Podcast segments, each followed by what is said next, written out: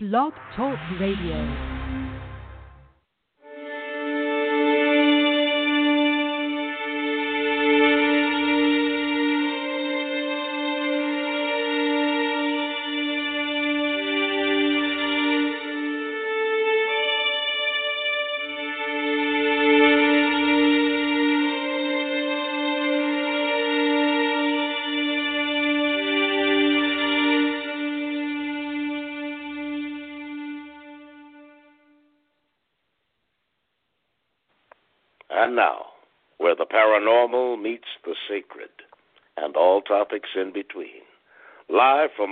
Angeles, California, welcome to the Paranormal and the Sacred Radio Show with your host, Shar McCain. Hi, everybody. I'm your featured host, Shar McCain, on Blog Talk Radio, and I'd like to welcome listeners to the Paranormal Sacred Radio Show. My show is created to provide an open minded platform that welcomes the gifted and extraordinary thinkers from every walk of life and circumstance. Please follow me on Facebook for upcoming events and special speakers from around the world. The call in number tonight is 619 924 9744, and the Paranormal the Sacred airs every Friday, 6 p.m. Pacific Standard Time. And uh, we'll we have many different types of show format. We're into all phases of the paranormal, and you're welcome on every Friday. So uh, thanks so much for listening. And during the show, I can take questions in order and chat. So me, call in with your question and speak with our special guest tonight. Any buzzkillers and chatter on the phone will be kicked out. You know what I do? I just click you off and block you. So please just play nice and no buzzkillers, please. Let's see. And we have like there's a bunch of big announcements and uh they're planning for the 2017 International UFO Congress already, and it's already underway and the the notice they put out was that you could have a, not hope for a better event. The weather was great for this last show, and they're going to be posting videos and news from the event for the next few weeks. And you can also see photos of the show at International UFO Congress Facebook page, and you can check out hashtag IUFOC. You also can see some video of the event from the latest episode on Open Minds UFO Report. Anyway, so read more, and they want you to actually start saving your money because it's coming up in February 15th through 19th, 2017. So it's next year, and it's at the We-Ko-Pa Resort early. So uh, they want you to book the room and get your money ready and everything else, and then keep watch on Open Minds TV and UFO Congress email newsletter, which we get. You can sign up for that. So if you missed this conference, you can also uh, purchase the DVDs now, of the lectures and panels. Okay, so and then CERO International is a group I personally belong to, and uh, it's an experiencers group, and we do have special speakers out. So this time, Saturday, April 23rd, please mark your calendar, and I'll keep uh, announcing it. We feature Nick Pope, uh, former member of Britain's Ministry of Defense, and a rare appearance by Colonel Charles Halt. He'll be here. He's going to be here in person and they're going to discuss their personal and well documented UFO experiences the nights of December 26 and 28 that uh, the incident that happened on December 26, 28, sorry, 1980, while serving as deputy base commander at the RAF Bentwaters in uh, England. You know, we talk about it a lot, and uh, they're going to be talking about Nick Pope's book, Encounter in Rendlesham Forest, the inside story of the world's best documented UFO incident. Anyway, the location is going to be in UCLA, California, at the at the College of Franz Hall, room 1178 and it's at 502 Portola Plaza, Los Angeles, California, 90095. The doors will be opening at 12:30, and the program starts at 1 p.m. And it says to parking structure two, and you can access the parking structure from Manning Avenue and South and Westholme. You can also uh, message me if you want more information on this, or you can go straight to www.cerointernational.com, cerointernational.com to get your tickets early and for more information. And guess what? We're going to be meet, meeting them. Uh, meet the speakers dinner immediately following the event, and that'll be in Santa Monica. And there's also something else coming up. In, uh, I want to tell you about. This Saturday, they're hosting a roundtable discussion. You know, after if, if okay, let me get this straight. If you can't make it that Saturday, and this is the one I'm for sure going to be at, you can, they're hosting a roundtable discussion Sunday, April 24th, where you will have the opportunity to interact with close and personal. Location, that's going to be local to Courtyard Marriott, 1925 West 190th Street in Torrance. And doors open at 12:30. General admission is 30 bucks. And for advanced uh, ticket purchase, go go to the same website www.cerointernational.com. It's going to be cool because uh, the theater just holds 40 people, so it'll be small and intimate. We can all ask questions of these uh, very uh, experienced people. And we have somebody tonight. Let's see. Now, John Selman is a very interesting person. He's also military, and he's had some quite extraordinary uh, experiences. We're going to be speaking with him in just a couple minutes. And uh, he's also a friend and fellow UFO contactee, and he's a soldier. And uh, we're very proud of his service for us. And uh, he has written a book and letters to Evelyn. And uh, I'm going to get him on here in a second. Let me see. There's one more announcement I have to make. Uh, okay. Marilyn Salas, our good friend, Captain Robert Salas uh, from the the Montana Missile Range uh, incident. Uh, his wife is a uh, healer and psychic, and she's given me permission to give you her address if you need any kind of PTSD help and also healing. Uh, you can actually write Marilyn Salas at gmail.com. And she also says her address uh, is P.O. Box 980, 1075 Ojai, California 93024. And she has her own website. It's www.lovesblessing.com. I love that lady, and she's a wonderful woman, and uh, you're uh, very lucky to have her as a friend, as I am. And uh, she's very open minded, and she's very helpful. And also, Kim Trotman, and you can reach her at kimtrotman.com. She is actually a past life regressioner, and she's helped many UFO contactees and uh, abductees and uh, people with PTSD and all kinds of stuff. She's helped many, many people, and she also does intuitive counseling, past life regression, hypnotherapy, and things like that. You can telephone her and make your appointment. She now she's in Newport Beach, so she's south of LA. But um, if you can get to her, she says she also does phone uh, readings, and she's also does a Skype thing and all that. So her phone number is eight six six five four six eight seven six eight if you need any help. Okay, so that's nice. So anyway, I feel fortunate to have this friend. We've been friends for a couple of years, and uh, he has this book, and it's it's one uh, for unrequited love and uh, some mysterious incidences he had and everything else. So I'm gonna welcome him on right now. So I want to welcome you online, John. Hello. You're live with the hi. You're live with the Paranormal Sacred. I got tongue tied with all these intros, but anyway, uh, how are you today? I'm good, Charlene. How are you? We had miserable weather all day long, but Uh, um, oh no. it's been yeah, Well, where are you at? rainy. Um, Where do you I'm live? in Maine. Maine. Oh, so you're in Maine. So you uh, are with a lot of our friends out there. I don't know if you. Hello. Hello. Hello. Hello. Okay, I'm not back on. I don't know why this happens, but uh, Johnny, there? Yeah, I'm here. Um, you know, I didn't do anything. And you know, this happened uh, the last show too. That they just uh, cut off the line somehow, and both of us uh, saw it happen at the same time. So it's not. Uh, it's something with Blog Talk Radio because we're not doing anything wrong. But Hmm. now you know that's no. That's at least I have your phone number. I can call you right back, and you called me back, which was Okay. good. Okay. Yeah. So why don't you uh, start by because you were just telling us that you were in Maine, and uh, I was telling you that all of the big UFO conference every year. The experiences speak, and I was Yeah, wondering if you yeah. ever went to that. I haven't gone, not yet, but I will. I'm looking to Yeah. um Okay. to go as this year. Um because I am I believe that I may be an extraterrestrial contactee because of my experience at the Botanical Gardens at the University of Maine in 1997. All right. Do you want do you want to uh, tell us what? Well, give us a little bit of your background first.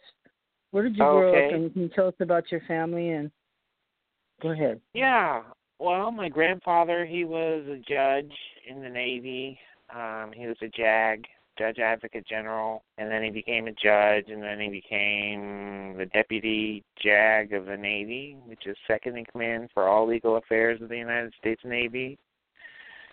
And uh, they gave they uh my grandmother and my grandfather um they uh gave they they were parents of three children, two girls and one one my father, um, who was an A four Skyhawk and A seven Corsair two pilot in Vietnam.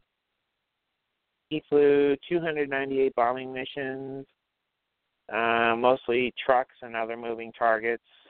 Um, he would uh he praised the A ten Warthog, the A ten Thunderbolt two uh, for its payload capacity, but they're retiring it in 2019. Um, and I grew up.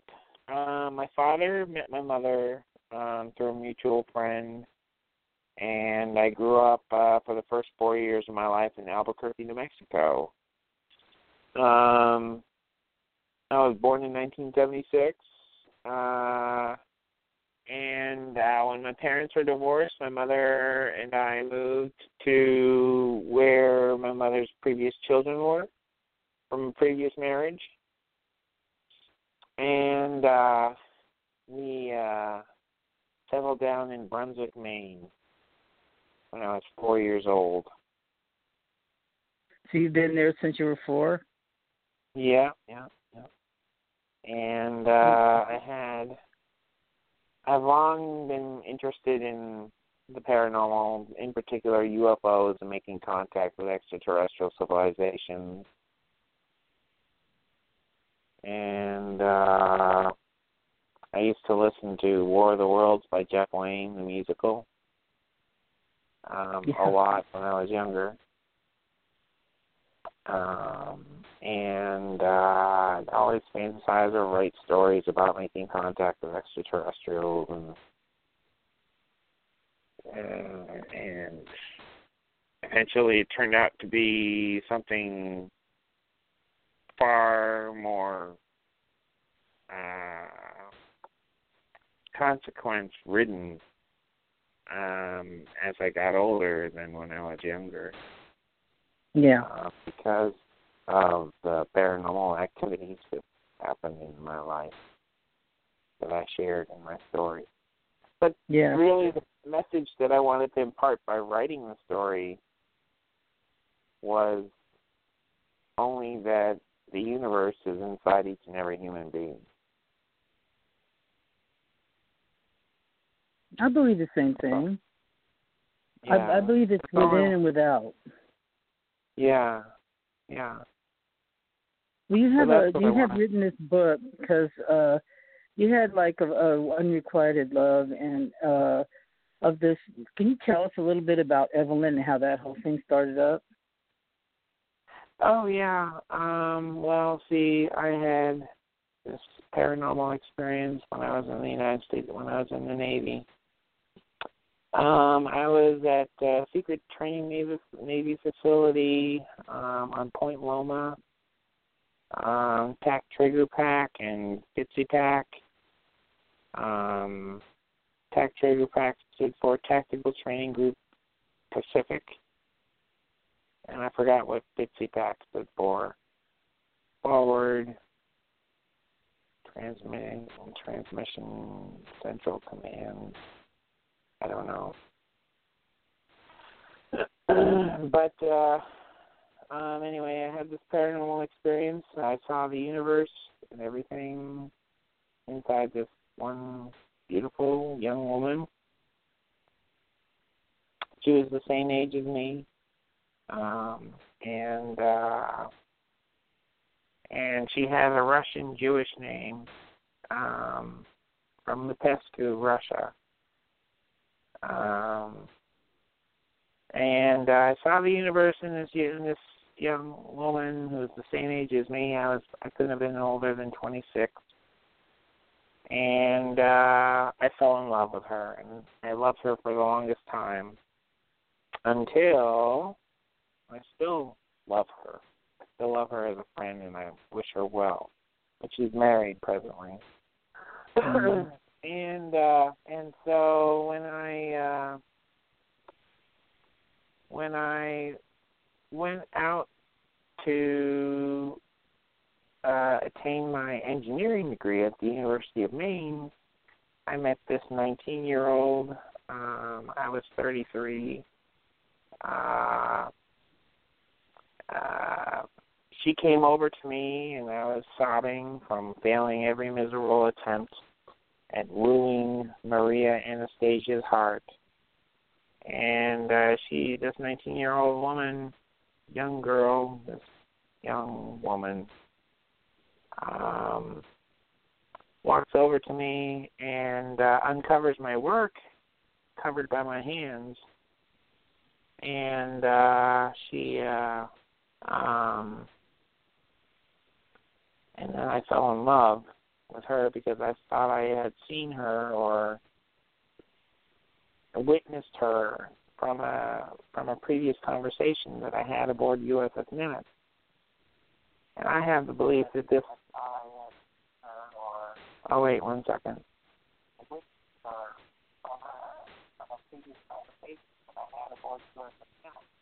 I have to mute this. Okay, sorry. Okay. Are you at work? No, no, my you got to shut that other on. thing off. Yeah, it's Yeah, kind of making you delay. Yeah. Maybe you should Oh, shut it down. Okay. So, Oh, um, yeah, it's just like that you're delaying only because of of uh, of just uh, uh, don't worry about it. Just keep going because I'll be able to edit and everything else. So, um, I, I I'm interested in finding out what this uh, this knowledge you had of the the universe when this all was coming down because you had a lot of heartache. And uh but at one certain point you you're saying that you saw an, or obtained some knowledge of a vast universe. And uh uh where were you when that happened? How was it? What happened? You mean when I saw it all in Maria Anastasia, the uh Yeah. name that I came up with for the first woman that I met? Yeah Okay. Um well, uh I was standing inside this amphitheater with raised seats. It was sort of like a college like classroom. And I was standing at the bottom where all the uh speakers would give their speeches and everything like that. And I was this uh, this captain of the destroyer squadron walks over to me and he introduces me to this young blonde, almost green, strawberry blondish hair. She had straw bright yeah, bright yellow, orange, red, almost green uh strawberry blonde hair. And I fell in love instantly. Um and uh well it wasn't that it, the way she looked it it was sort of like a dark gray to black vault door that had opened in plain sight. And uh as soon as it opened and got out of the way all the stars became evidently clear. Um i saw trillions of stars and galaxies and nebulae and planets and dust and rings and and uh I saw God himself. I started to cry but no tears rolled. Um I saw past friends of my previous life. Um I uh it was a very captivating experience. It was an experience that was just like straight out of uh Contact, the movie Contact. Have you ever seen that with Jodie Foster? yeah i did i love that i just watched it again Yeah. Well, as a matter of fact one of the actors in that movie does the intro for my show tucker smallwood Oh, really? yeah the man voice yeah he's was the yeah, the guy at the helm talking uh when they were making contact with her talking to her that's him he's Uh-huh. the actor that He's a oh, friend really? too. Wow. I really, yeah, Oh, I love, God. I love that contact. I know. Yeah. So, um, very very good. And um, so, you know, this kind of sets you on a path of, uh, uh, you were saying un- unrequited love, and uh, you had like a passion for uh, uh, her, and uh, also this ET stuff. Yes, yes. Well, I had lost it when I when it was in the military. I had lost all my interest in extraterrestrial events, happenings around the world, like Chicago O'Hare. I was out of the military by then, but it had that was the event that made my interest and got me back into the paranormal. The Chicago O'Hare. Yes. In 2007, So I started paranormal51.com. Yes. Yeah. So, um, you were actually talking about part of this is that you felt that that uh, you were actually uh, in your home in Brunswick, Maine, and you were sitting on your bed, and then you had this uh, experience with a extraterrestrial being outside your room. Did you want to tell us about that? Yes, it, it was inside my room. Well, it was a Pleiadian, from what I understand. It has, it looks almost like the District Nine extraterrestrial biological entities, um, with sharp, pointy spikes coming out of their bodies, like in different shapes, of course. But they have an exoskeleton, and uh, I saw a glimmering, shimmering outline of a being inside my room. My room was tiny, so it was cramped inside. Couldn't have been, you know, couldn't have been taller than five or six feet tall. And, uh, and I saw this glimmering, shimmering outline, and the being sat down next to my bed, but it didn't move and uh, I asked, it asked me, for one reason or more, I can understand what it was trying to communicate to me. In one way or another, it might have been some type of, um, I don't know. I just knew what it was after. Like Might have telepathy? Maybe, maybe, possibly. Yeah, that's what I was referring to. so anyway, it asked me how how old do you think I am? I asked how old. I hurriedly asked, and it said I'm over five thousand years Earth years old, and the technology that I use to stay alive came from you. Think deeply about what you want in life. And uh and so I was extremely like thrown off as to what was going on around me um about this being that had kneeled before me be- before asking how old do you think I am? And uh so at that point um they left through the wall and uh said never stare never stare never stare. It was more or less a uh a vision that I saw as they left, as they were leaving through the door, as not through the door, through the wall, um, towards the uh, towards the front lawn. Um, and uh, they told me to never stare, and I stared, and it, this whole thing blew up in my face. Hmm. That's what happened. So, um, you were so from then on. Do you, what do you what do you think that they they want you for? That the, what the uh, if they're alien, where do you think they think they come from? What do they want from you? What do you what well, do you think about that? I don't I don't know what they want from me. but uh the the the kernel of the story is probably in the captain's con- in the, in my conversation with the captain. Did you get that far? Did you have a chance to look at it? Yeah, I've been I've been uh, looking at it, and uh, uh, what do you want to tell us about it, or?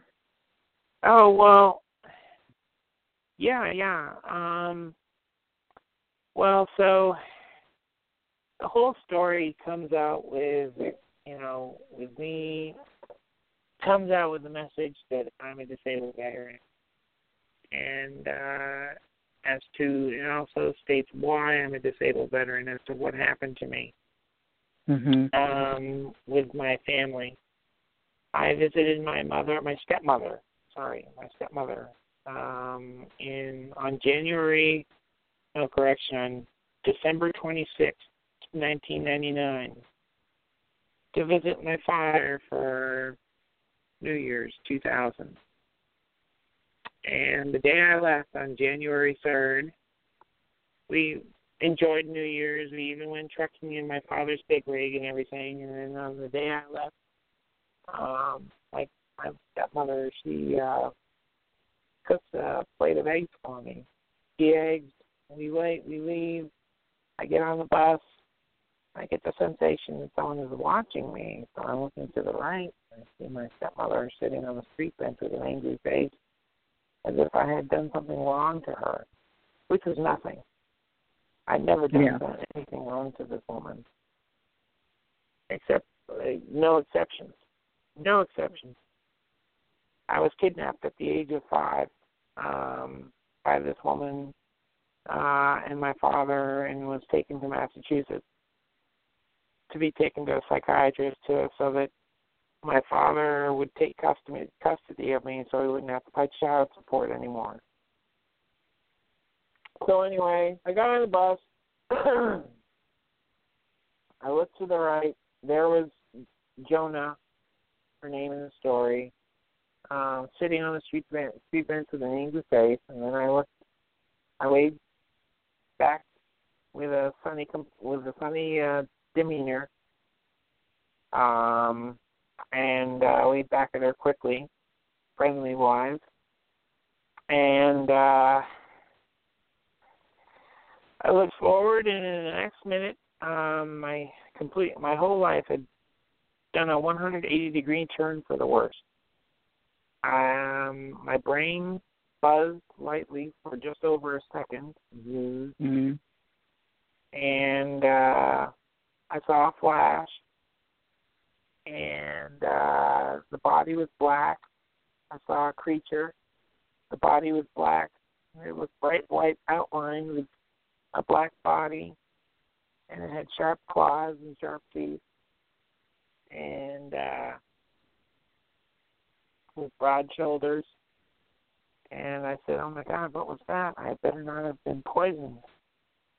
And uh, all of a sudden, I heard these hissing sounds growing louder in intensity, louder and louder, more ferocious, hissing, hissing, hissing, growing louder until they became roars. And uh, I uh, then saw thousands upon millions upon billions upon thousands of huge, then tiny, then black, large black aliens writhing and jittering in plain view. And in that moment, I knew that I was poisoned. And uh, I was poisoned horrible. for what's that?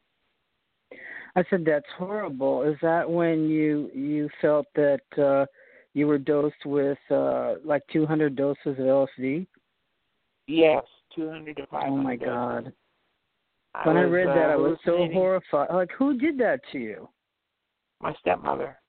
God. And I was just about to ready to enter into the military, so I had to keep quiet about it. Otherwise, my dreams of flying for the Navy would have gone down the drain. Yeah. I had to keep quiet about it. I was thrown out of the house because of the accusations that I was making with my mother. I was living with my sisters, trying to maintain a military bearing at all times and maintaining my mind on the task at hand, which was to attain my degree and get my commission for the Navy. Right. So, you, did you go to the hospital or anything, or get any help? Well, I felt there was there was a there was an alien inside me. Hmm. Um, I felt it moving around, and I felt my insides moving around, and and I uh, called the uh, uh, the uh, ambulance. I called 911 and asked for an ambulance, and they took me to the hospital. And I said that I had, I, I think I I might have food poisoning. And they tested me, mm. and they mm. said no, I don't have anything.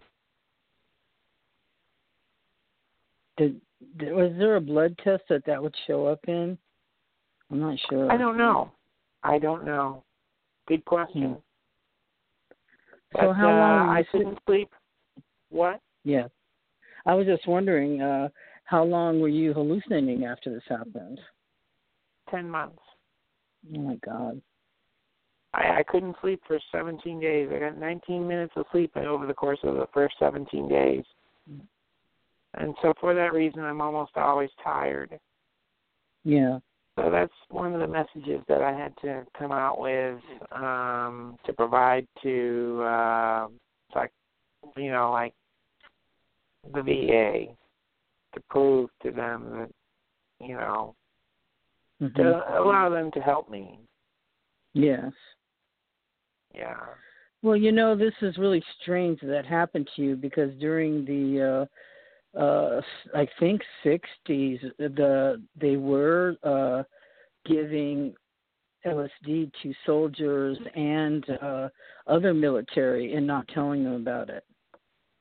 Yeah, I had been thinking about that. Um about mm. me possibly being um at the mercy of something like that. Uh um but uh, I do think that it is highly doubtful because my my stepmother and my father are not connected to any government organizations other than okay. maybe the VA. Yeah. My father isn't anything top secret or anything like that. The only thing that he did top secret was fly out in China Lake doing doing weapons tests on the east side. in China Lake. Yeah, China Lake, California. Interesting. That's another story. You know, don't you find this a little coincidental or strange that you are involved in uh, some hotspots and some of the things you're telling me they're based in reality of uh, what has really happened to others. They've talked about this before. I've heard I've had this talk before with people, and uh, yeah. I'm glad that you're overcoming this. But a lot of people just jump off a bridge, you know what I mean, or disappear or whatever else. And I've always oh, uh, no felt, like. I've always felt yeah, I've always felt proud of your service and that you're doing so well after everything that's happened to you. You know. Oh, thank you, thank you. It wasn't that hard. I mean, it was hard. The hardest part of my life dealing with that drug and me- yeah. mentally struggling, coping every waking day that had passed by, even though my body was so tired and I was about ready to pass away. I, was, I felt like I was, I felt like just digging my grave and just jumping in and covering myself up sometimes. Some days are like okay. that. But uh um it I, I shouldn't talk about suicide like that and it I shouldn't even mention it. But uh yeah. I had very rough days um, when mm-hmm. I was in Navy ROTC as a result of this this dosage that she gave me, that she that she uh, sent me on. I saw that I hadn't seen before, and or that I was fearfully frightened of. Um, yeah. And I saw explosions as large as the Big Bang, um, and uh, in the sky, and uh, it was the most horrific experience that I had ever been through. Apart from maybe the physical pain of my back problem, but that's all been fixed. Yeah. So, um, after the 10 months, did you start healing or did your brain start feeling better or, uh, well, after the 10 months was up, I had after the ten months was up, I had already had my conversation with the captain. Okay. Um, the conversation with the captain happened in happened on July first, two thousand. So I was still hallucinating at that point, at that time. Mm-hmm. And uh I hallucinated for another let's see, what July is seven. Um October is ten. So for another three months I was hallucinating and not getting more than three hours of sleep each night. That's terrible. Yeah. Do you feel do you feel better? I feel a little you- better. Okay, that's I feel a little bit. I, I feel better. Um, I feel as if uh, I target amount of sleep each night, and I don't have a problem with being overly tired where I can't get out of bed. I used to have that problem, but um, I don't have that problem anymore, thankfully. Yeah, thankfully. That's good. So um you know, it's uh do you feel that um your military service how long were you in the military? Four years and one month active duty, and one year uh, in the reserves. Oh, thank you. And uh you know, uh uh you you are talking in your book about the captain and, and the title is Captain on My Captain and uh that um you're talking about um uh is this a, is this a real person your captain? Yes, yes, that's part of the nonfiction part of the story. Only the last Right. quarter of the story is uh, is fictional. So, do you find the military had helped you? You know, with it, Yeah. what was happening to you? And the military had did help, help me. Um, I was flying the T-34C and having the joy of my life flying it. I loved flying. I loved every second of it. Um, it was a joy that and an opportunity that not many people get. And to fly for my country was uh, on an actual training mission where I flew solo and flew helicopters and got to fly the Cobra with afterburners on it. Um, uh, I got to fly the MH-53 Echo, uh, which is the biggest helicopter in the U.S. inventory. Out with a bigger one, um, with a few more thousand horsepower. It's going to be huge. It, that thing is a monster. It's a beast. Wow, that sounds really exciting, and and, and you did uh, work for our, our country, and also uh, got to experience some things few people, you know, in this world experience. And uh, I was reading uh, the part in your book where you're talking about uh, that you actually started having premonitions and some clairvoyance.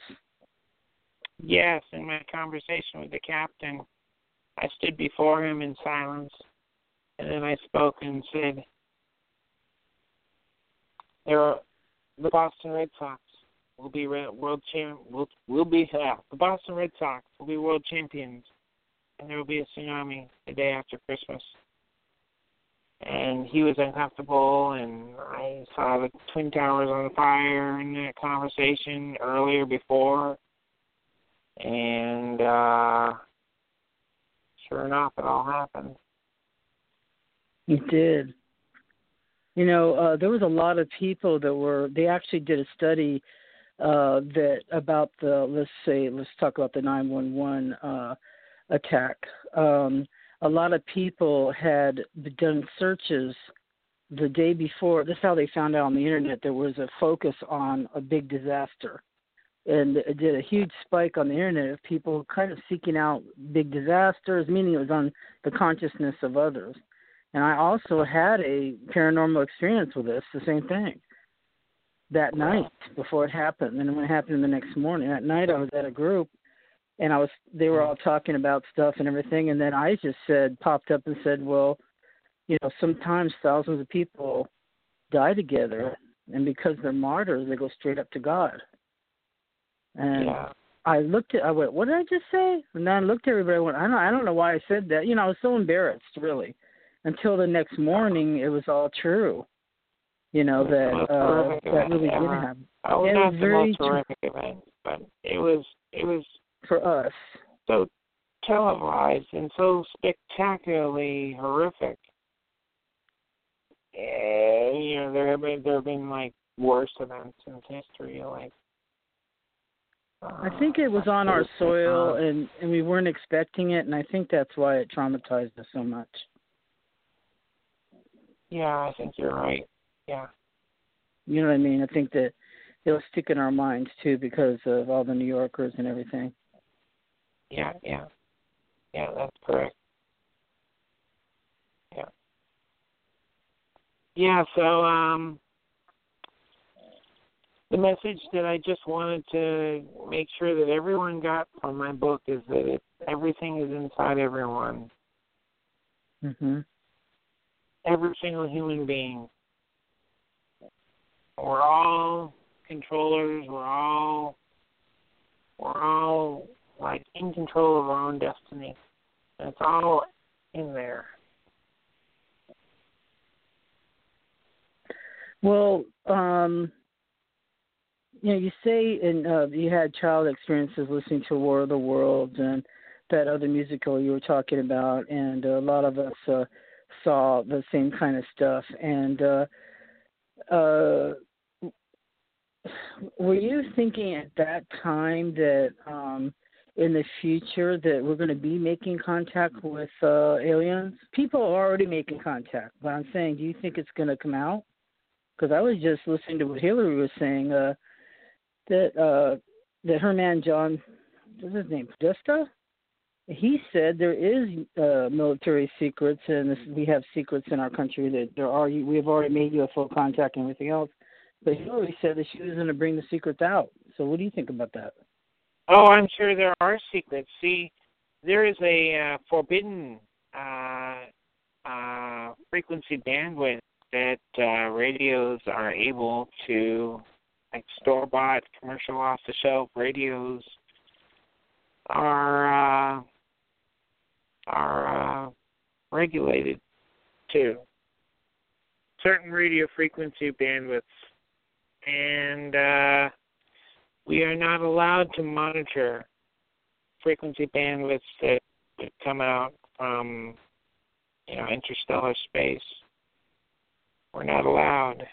We're only allowed the the same 88.5 to 103.5. We're not allowed You know, anything that- else. You know that that really makes me mad because I still haven't gotten over losing the TV, you know, reception to this digital thing. So I'm, you know, I'm really mad about it because we should just turn on the TV. We didn't need any kind of unscrambler, but uh I'm wondering Yeah. what are they doing with all that uh television bandwidth? It's, it's they're doing something with it. It still exists, doesn't it? Oh, it's all data. They they collect it all. They collect all that data. Because they they sample his colors and and personalities and they they collect all of it. All that data goes to the NSA to, to uh, be uh, analyzed with with uh, programs and algorithms. Well, what are they doing with it? What do you think? I don't know. I don't know what they're doing, but I'm sure they they monitor all actions on the on the internet. Yeah. So, do you think that in, then you're are you still being contacted, or has it things quieted down? No, things have quieted it down quite a bit. Quite a bit. That's good. So, were you ever okay? I'm just asking this question. Um, did you ever talk to other pilots of them seeing any kind of UFO or anything like that? Well, I did see a UFO out of the corner of my eye, but I was afraid to look at it um, because I didn't want to file a UFO report. If I looked at it, I would have felt obligated by law by legal by some I would have felt obligated to report it. And uh so I didn't look. I just saw it out of the corner of my eye, but it was a small metallic blob that uh darted from one point to the next on the left side of my T-34C as I was flying to Pecos. Uh, as I was flying to uh, San Jose, Texas, uh, San Jose, California, from Corpus Christi, Texas, and I Has saw. Any... Yeah. Go ahead. I saw that that blob, uh, that metallic blob, sort of dart from one cloud to the other, and uh, it was still visible in sight, and uh, it was off the left side of my T-34C, and I could see it off the corner of my left eye, and uh, I just flew. I just continued flying. I didn't do anything. Have you ever talked to other pilots about any of this, or you no, guys just keep it to I yourselves? You don't. Oh, okay. No, I haven't talked to anyone. Interesting. You you miss you mentioned the NSA earlier, and uh, which is it was established. I think in 1947. I think that's when the UFOs were they spotted them going over New York and Washington and everything else.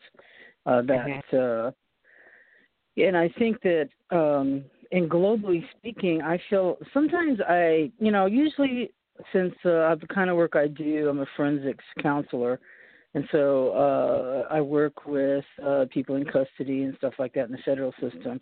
But you know, usually, so I have to separate all my beliefs and all all my stuff from my work and everything else. You know, but Yeah. you know, I sometimes I feel like we're being, you know, just spoon fed things about what's going on, you know, in our, little world here. That um, we're not hearing three fourths of it, and we're just all trying to like I'm do, trying to do with you, kind of uh, connect the dots and uh, match what we've seen to that. You know, trying to talk it over and see what we're really seeing. And um, you know, um, what do you what do you think about that? Do you ever do? Are you still curious about it? Which I still am, but I suspend it till Oh, for I- for most of the day. Then I click it on at night. I guess I don't know.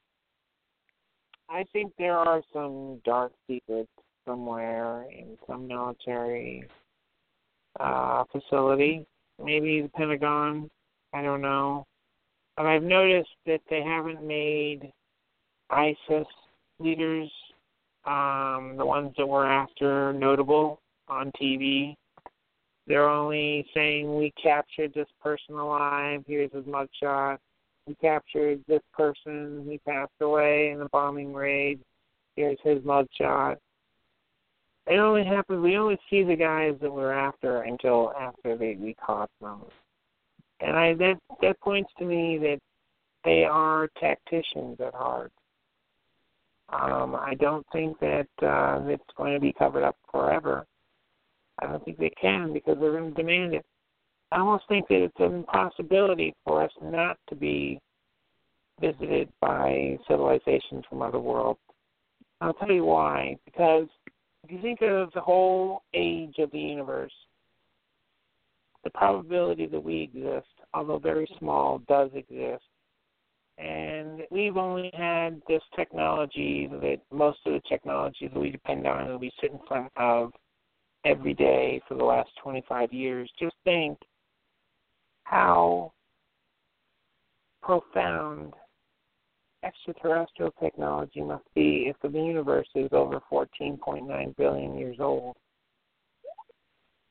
I almost think it's an impossibility. So for us to deny or say no, it's it's we're going to start demanding it because of that that impossibility of of us not being visited by other worlds. Right, and then when you think that also, you know, we're going out there and visiting other worlds now, even if it is as far as Mars or we've landed on the moon. So we're we're supposedly young in the solar system, but we're Yeah. starting to go out there and visit other worlds. I mean, that's what we're doing. And why would people say it's impossible? That's what I don't understand. We had in a a hundred years uh, we were able to we were able to Exactly. fly forty five feet or seventy five feet to landing on the moon in less than a hundred years. that's crazy.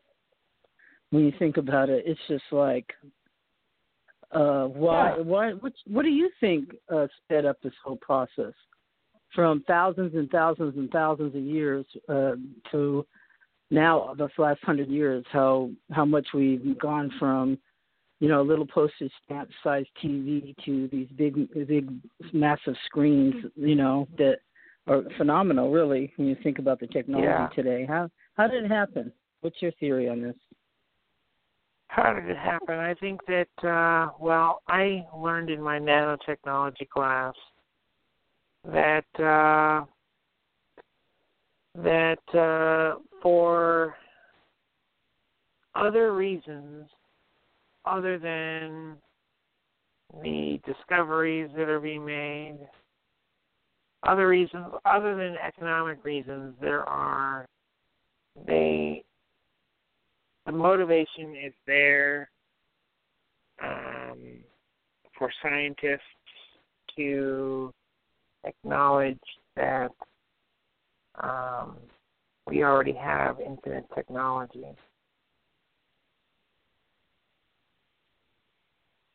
Um, I guess that's not what I'm trying to say. What I'm trying to say is um, the infinite technology is what is the driving force behind that we already have acquired.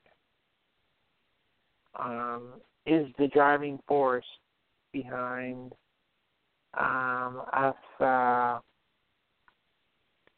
um, is the driving force behind our economy making things better, like like uh, Moore's law. You know Moore's law Yeah. where the processing speed doubles every 18 months. Well, that's that's what the theory that this professor told me about at Rutgers. He, she says that it's infinite technology that's driving the Moore's law, and they're regulating the amount of uh, processing power and amount of technology that we have at every any given moment.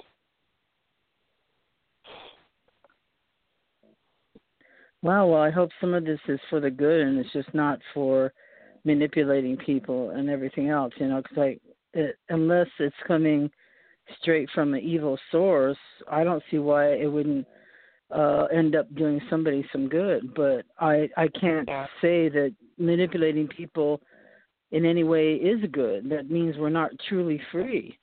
You know, this is sort of an agonizing thing for me. I believe in our freedoms.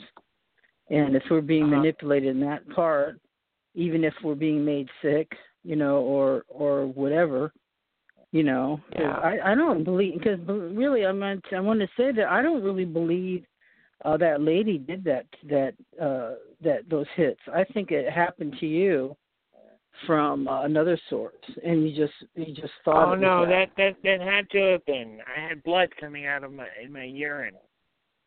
Like right right after.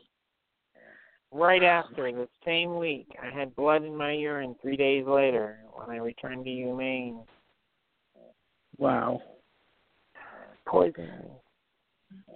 what happened to her? Nothing. The statute of limitations of seven years went by without me filing Yeah. a, without without me filing a, a lawsuit against her. And uh so what is what's her life like now?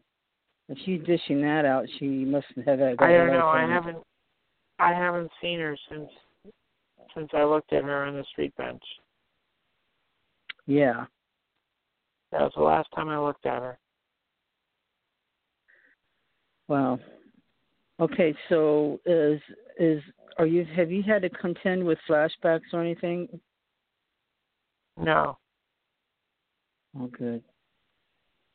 That's great. So, um, okay, so in where do you where do you think you're going with this? This uh, this book, there were some beautiful parts of it. There's like the opening poem. Did you want me to uh, read part of that? Oh yeah, you can Or read it. Yeah, or do you, or you, do you or do you want to read it?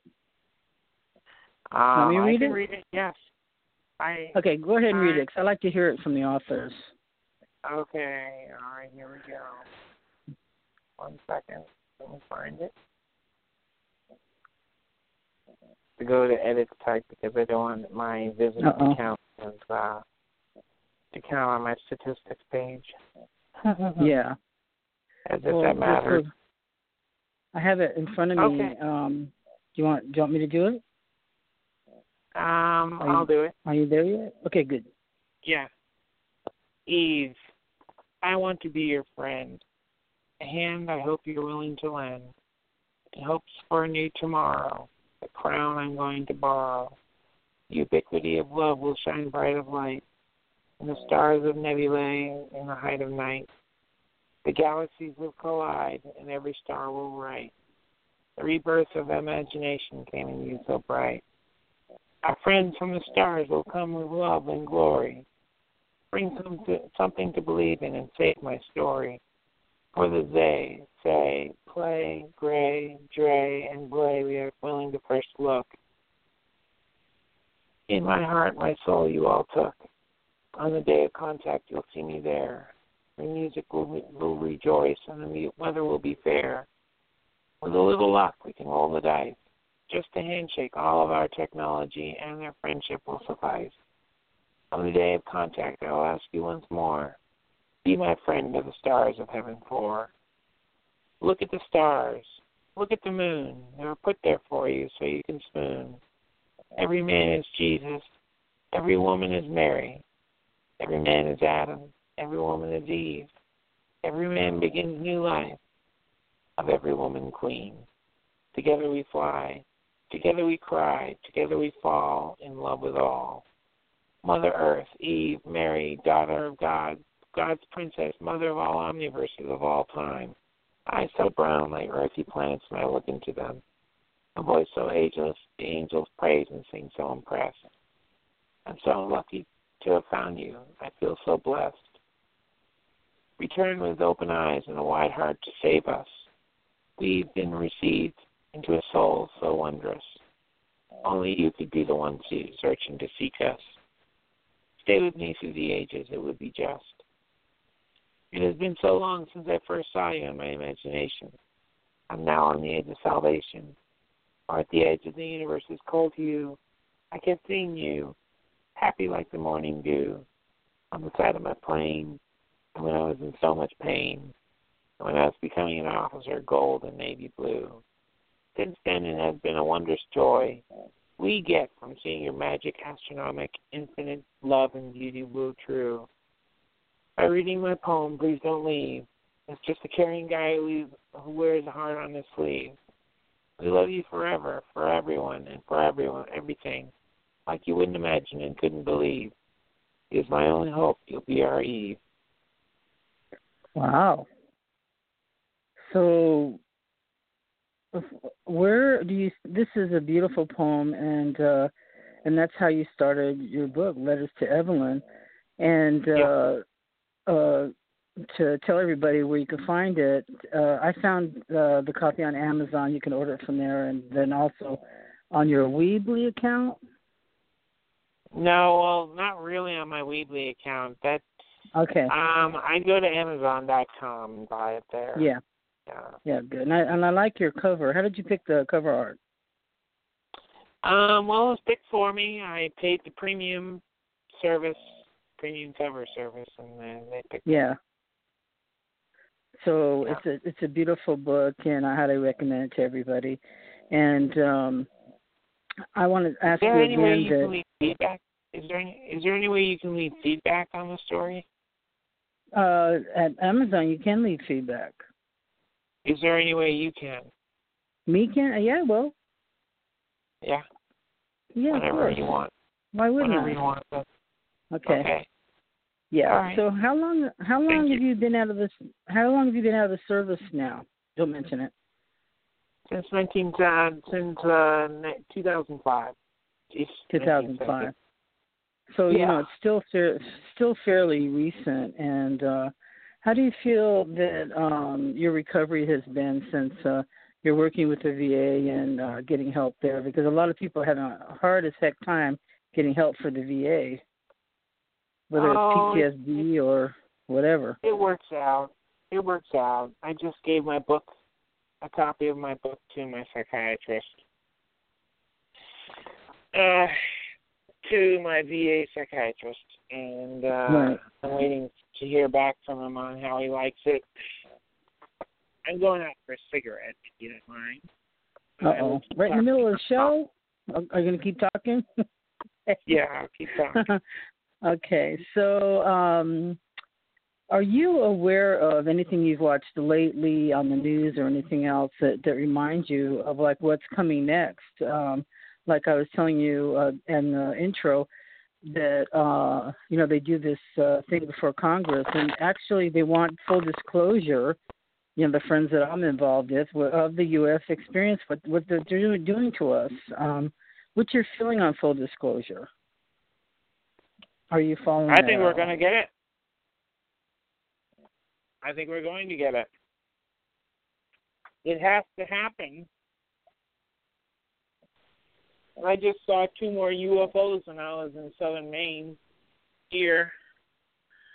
There were two bright points in the sky, like like uh, bright orbs. Yeah. Two small ones. Two small ones next to next to each other in formation.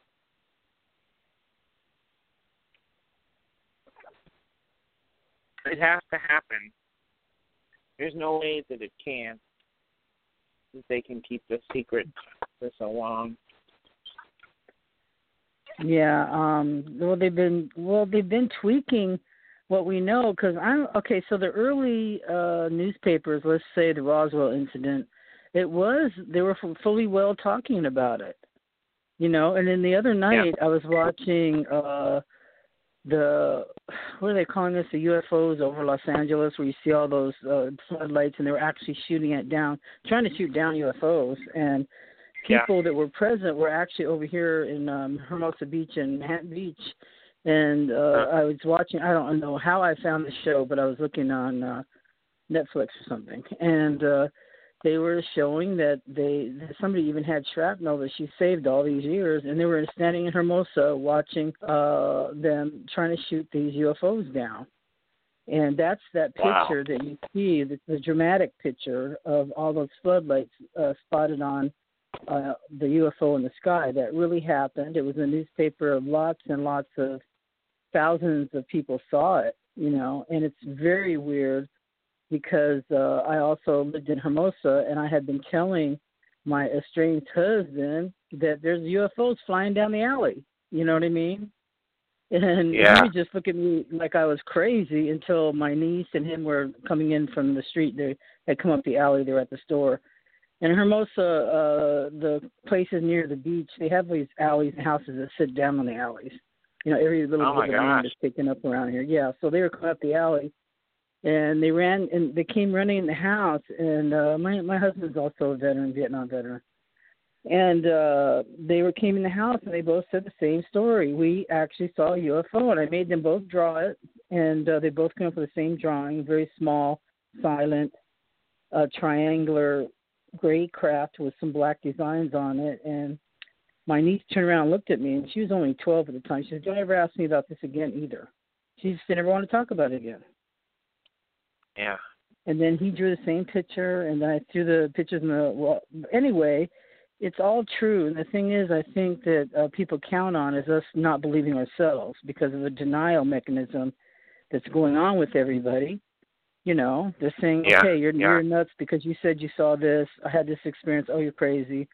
You know, this is was really bad in the '80s when I it came to such a head. I wrote to Harvard because I feel like, okay, if I'm this crazy, I'm going to talk to the best. So I I wrote John Mack.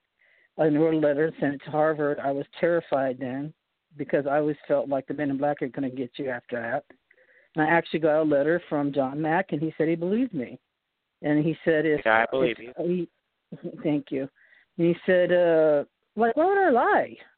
That's what I don't think is why would anybody lie about this kind of crazy stuff?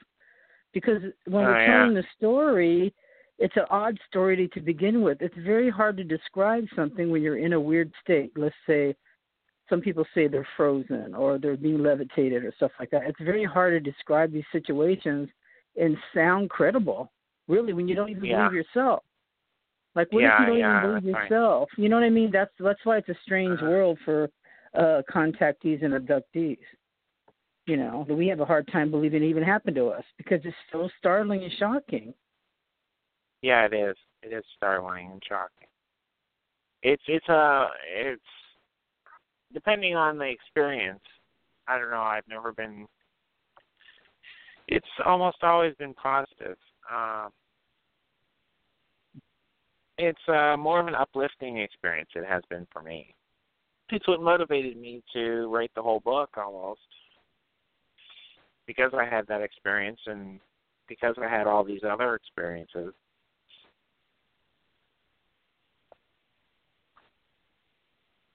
Especially uh, experience with Maria Anastasia. hmm If, if you can read uh, the part where I introduce myself to Maria, Okay, let me find it. I think I no, I think I closed that part. No, I didn't. Okay, let's see here. it's sort of funny. Okay, let's see. Uh, let's see. What chapter is it under? Um, let's see. If I can It's near it.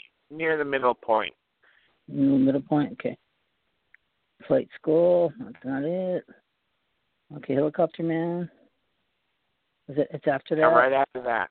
Right after the that, USS USS Nimitz in the heavens above. Okay. USS Nimitz. Okay, the horrors of war. Okay, people, you got to get his book. Let's see. Let's see. You have a lot to say about Nimitz, which is interesting.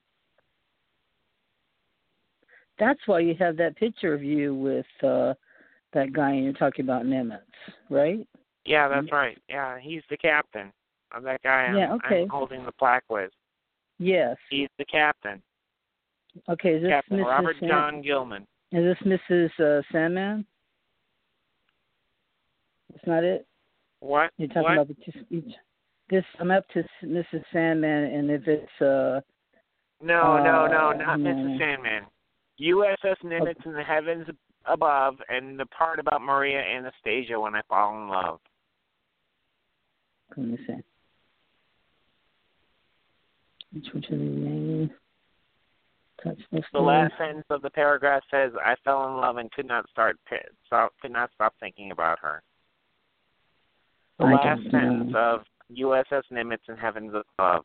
The last sentence, the very last sentence of the whole chapter. Are we still in the Nimitz? Yes, Oh, okay. Let me get USS. Nimitz in the heavens above.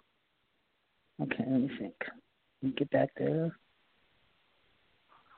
The very last sentence of that chapter. Okay, let's see. That paragraph. I don't know. You're talking about. Darn it. Okay, then uh, memories of the captive from the USS Enterprise came, but the memories is that the one had been too far faded Yes. for me to recall Evelyn. So I let go of them, and I remembered my universal encounter Oh wait, with no, that Marina. isn't it. That isn't it. Oh that isn't darn! it. Okay. USS Nimitz in the heavens above. Not the Well, it US, says not USS the horrors of Nimitz war. 2000 It says. you better find USS this because I'm having a hard time finding it. Just let me speak for one second. Yes. Look for the chapter USS Nimitz and heavens above. Look for the title of the chapter. Look, scroll to it. Okay. I actually found it. Are it. you there? Okay. Yep. Are you there? You're there. Okay. Yes. Now scroll down all the way to the end of the chapter. Okay. So you want me to read? Uh, I was quite a jokester. The the end the second the second to last paragraph. Okay. Um. Well, you want me to start at uh, when I had when I first saw Maria? I would be like contact when Jodie Foster looks in the center of the universe. That's part. The the one before that. Okay. Okay, then came my secret education at a facility called Tactical Training Group Pacific. Yes, that one. Okay, I was introduced to a young female naval officer named Maria Anastasia, a lieutenant junior grade like me. When I first looked at Maria, I felt something strange come over me. It was like a vault door had opened in plain sight, and it was black to gray, dark gray. It moved deeper into Maria and out of sight, and suddenly the stars in front of me became clearer, and I whispered, Some kind of event? No, words, no. Nothing to describe it. And I'm so beautiful, so beautiful in poetry, I had no idea. I had no idea, but I had. You're starting to cry, but no tears rolled. If there was one movie I could describe the emotion I had, was when I first saw Maria.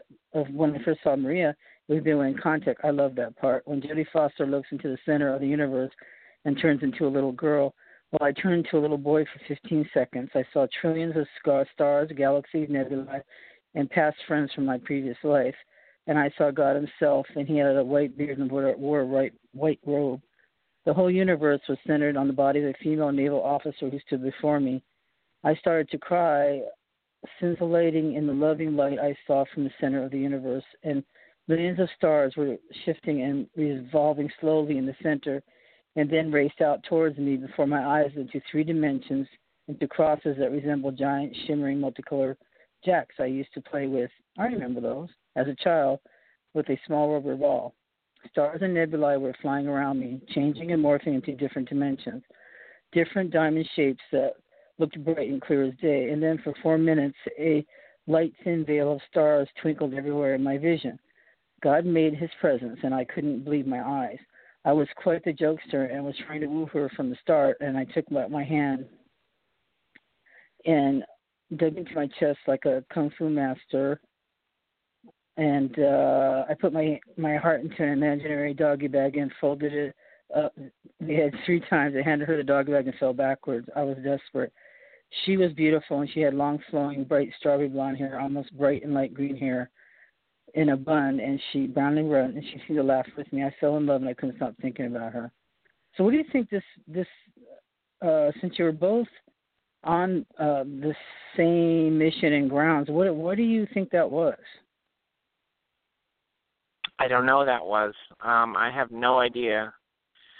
to this day, I have no idea what that was. I cannot stop reassuring myself that it is something beautiful, that there is something beautiful in the afterlife waiting for us. Yes.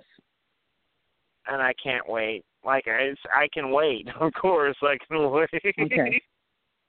Well, yeah, wait, but, uh, but uh, well, I think uh, many of us feel the same way. You know, as we get as the veil thins, and we get closer.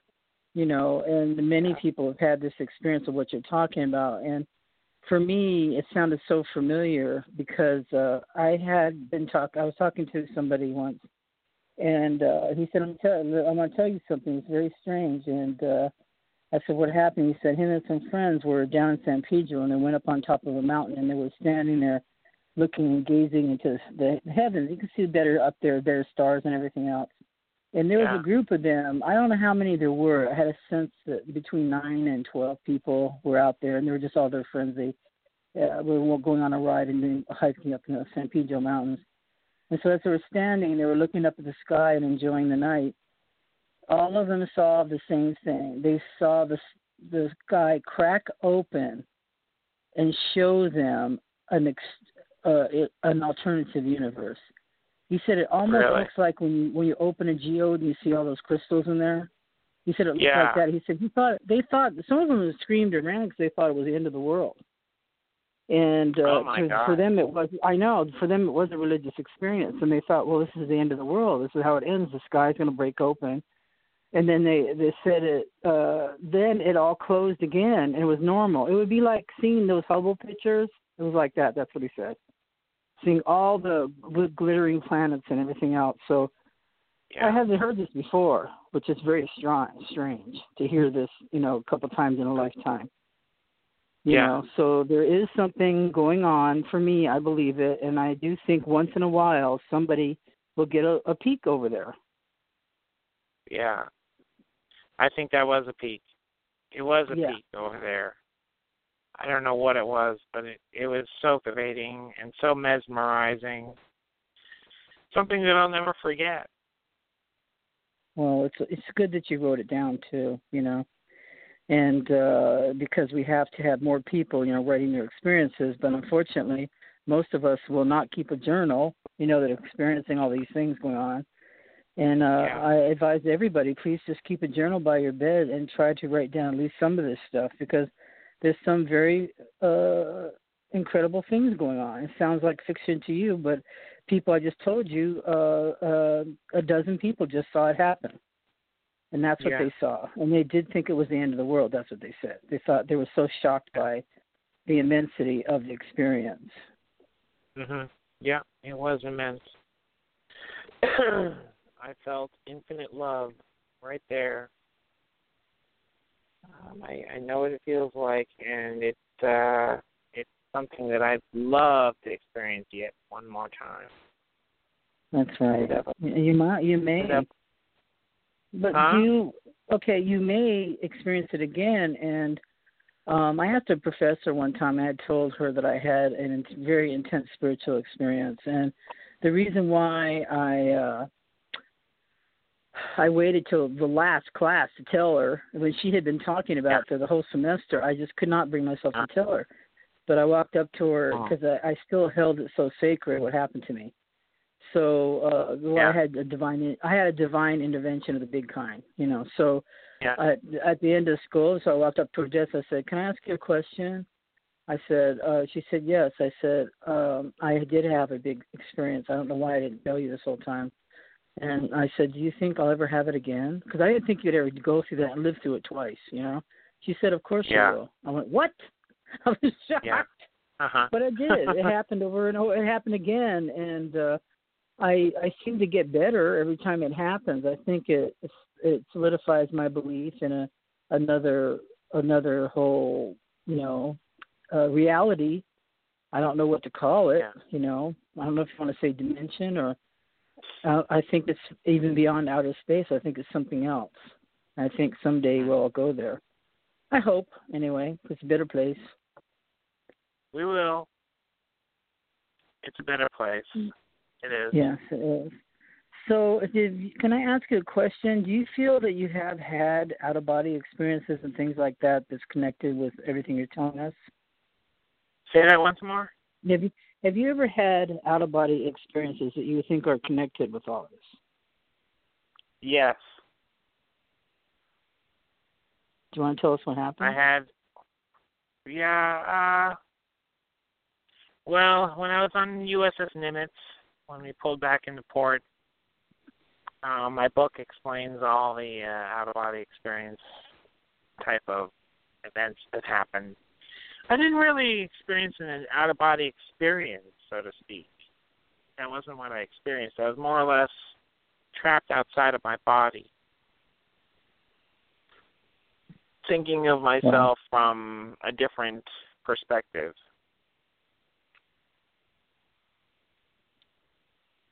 Can you and, describe uh, it? What? Can you describe it? well, when I when we returned back to port, I was sleep deprived from being on cruise. I was getting no more than half an hour of sleep each night, average wise. And each workday was thirty to forty hours long. So I was sleep deprived for the second time and I slept for three days. I looked at my watch once. It was December 18th, and or maybe it was November 18th. It was November 18th, and I looked at my watch again. It was November 21st, and uh, at that point, I felt uh, some complicated feelings that I can't really describe unless you read the book. Um, unless you've you've read the book, um, it's hard, very hard to describe. Uh, I kind of well, any topic is, is Well, how did you feel? I mean, how did you feel during this time?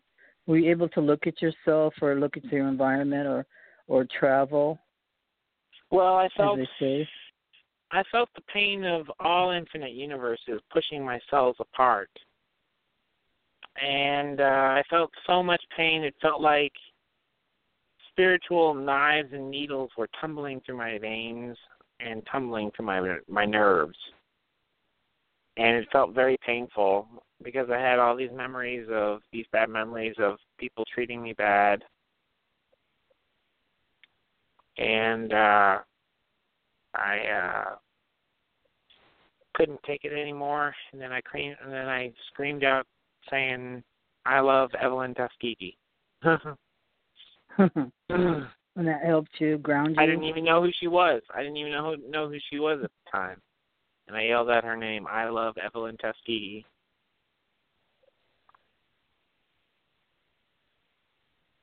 That's not her real name, though. Okay, that's what I was wondering.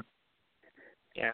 Uh, so you have had. Uh, have you ever been outside yourself and seen your own body? No, not really.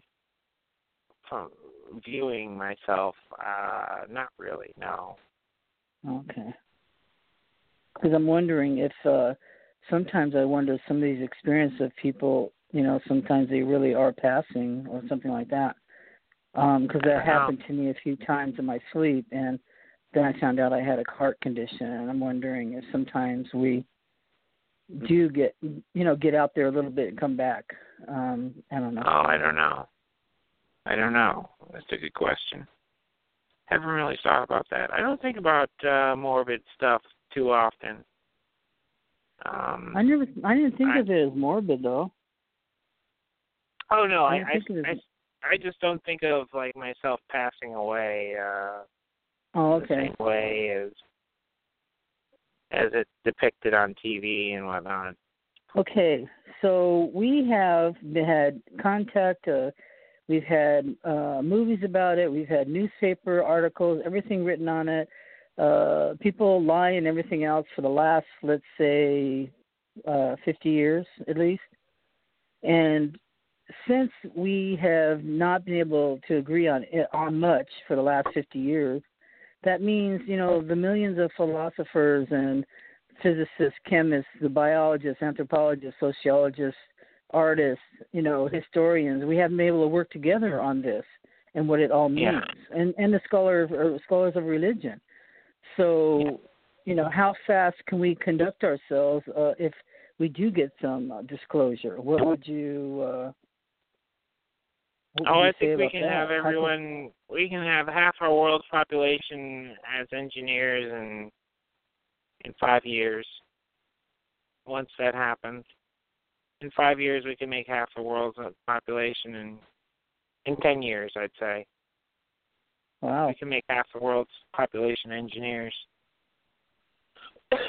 that's amazing. Because you know, that's what I think is, you know, so much if it's being suppressed, you know, we're missing, you know, so much that we could be working on this whole issue, you know, together and coming up with some pretty amazing things if we all work together on it. And kind of, yeah, you don't have to. We, no, I'm not saying that we'd be the same, but at least we could be on the same page and work on a, a certain problem, whether it be protecting ourselves or making so much improvements that we would be able to handle something like this. You know what I mean? Because a certain amount of people are just going to fall out. You know, they're going to. I know Yeah. people that so totally deny that there's any life anywhere else. I said, well, how did we get here? We're life on a planet that's out in the middle of nowhere. You know, we're here. To me, that's proof. Yeah, yeah, that's right. you know, you know, so we're here, and and we're going. It is proof that that people exist out here because we mm-hmm. exist. And I'm wondering, Yeah. you know, why hasn't that occurred to anybody that we're doing it right now? I don't know. I think about Yeah. these things sometimes, John. so, Yeah. Yeah, I think about them all the time. I think about them all the time too. so let me ask the big question. So, what is the purpose of? Uh, do you feel of all of this, of the Uh, ET thing, and then mixed in with the spiritual thing, and all these amazing uh, things that are happening to us? You know, if uh, you know the near-death experiences, the uh, people seeing ghosts, or you know, people that can see at a remote location. Um, what do you think uh, is going with all this? What is with all what's happening here? I think that we are headed on our way to disclosure and Hmm. uh, dissemination of uh, all the technology that they have in underground facilities. Right. Have you ever been in those think underground facilities? No, I haven't. Okay, go ahead. No. That's when you talked about flying over to China Lake. That's what I was wondering about. Yeah, my father might have. He might have been in some Really? weapons facilities. That's probably all. Where they make bombs and where they store the bombs. I'm sure that that he's been inside those spaces. Yeah. What is he? Did Did you ever any, have any conversations with him about um UFOs, ETs, or anything else? No, I didn't have any conversations with him about that. No, no. He did, however, ask me if I heard uh, chirping, clicking sounds at the end, at the uh, beginning of uh, our our shipping run really? on his big rig. Yeah, he a- he asked me if I have if I have ever heard or do hear chirping, clicking sounds at um on the side of the windows as the car moves forward. Well, did you? I said no. Really? yeah, well, really. you know, once in a while I hear whirring, clicking. Huh. I've heard a beep. I've heard uh like a fan running, and all of a sudden, uh, then a high pitched noise in one ear, and really? then uh, Huh. later on it'll switch to the other ear. Oh, really? Huh. Yes. Wow. And not only me, other people, and some people at the same time, I'm experiencing it. So I'm not sure what we're experiencing it, but I've listened to it very intently because once in a while I can pay attention to it, but usually I just overlook it. It sounds like a Mhm. whoosh, like a a shh, like a fan, and then it'll go. It'll whoosh in, and then I have a a, a tune in thing. And the harder I Oh, really? listen, the, Okay. the more it faints. That's exactly what it sounds Oh, like okay. Huh. and Wow. I do not know what it is, but it only happens in one ear at a time. And uh, one time, uh, a group of, of people that had experienced uh, UFOs and stuff like that, we had heard it at our homes, but we heard a beep outside of ourselves. It was Hmm. so loud. I said, "You know, I heard that." So just letting whoever knows that I heard it. You know, it was obvious. And then other people in the group said they heard the same thing Huh. and it was pretty Oh weird God. because it was it would be more like two feet in front of me. I heard a loud beep, you know. So anyway, Okay. no, and I've never done drugs, never. I did do a little tequila back in the day. So anyway, uh, Yeah. so um, I stay away from drugs. Yeah, just uh, I say that for everybody. Uh, just stay away from drugs. Uh, heal your mind and uh, focus on positive things. And you know, I get my strength from uh, when I feel down about all this or feel frustrated or scared. Even, you know, I go to my group. It goes. It's usually once a month, and if you want to uh, join a group, if you're listening and you've had some uh, very strange uh, ET-like experiences, go to www.cerointernational.com. You can contact Yvonne Smith. Uh, she's our fearless leader over there, and she's very acclaimed in the, you know, the the hypnotherapy and past life thing and the UFO thing. Can you so, drop that uh, link in the in the chat room? What? Can you drop Can you drop that link in the chat room? Okay, thank you. Thank you for saying that, young man.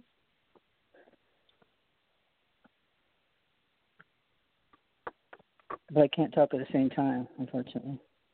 Okay, Here it is. I'm going back inside. I had I've had enough cigarettes. Okay. now cigarettes aren't good for you either, but I understand. So as you know, as we wrap this up tonight, um, do you believe okay, I'm just gonna say it, do you believe that revelation of let's say past contact or with extraterrestrial life forms could or are profoundly affecting our world and do you think it's making us for, making it for the better or or otherwise? um, And meaning, are they good or are they bad? I think they're good. I think they are good. Hmm. They have every intentions of uh, of doing good for for humankind.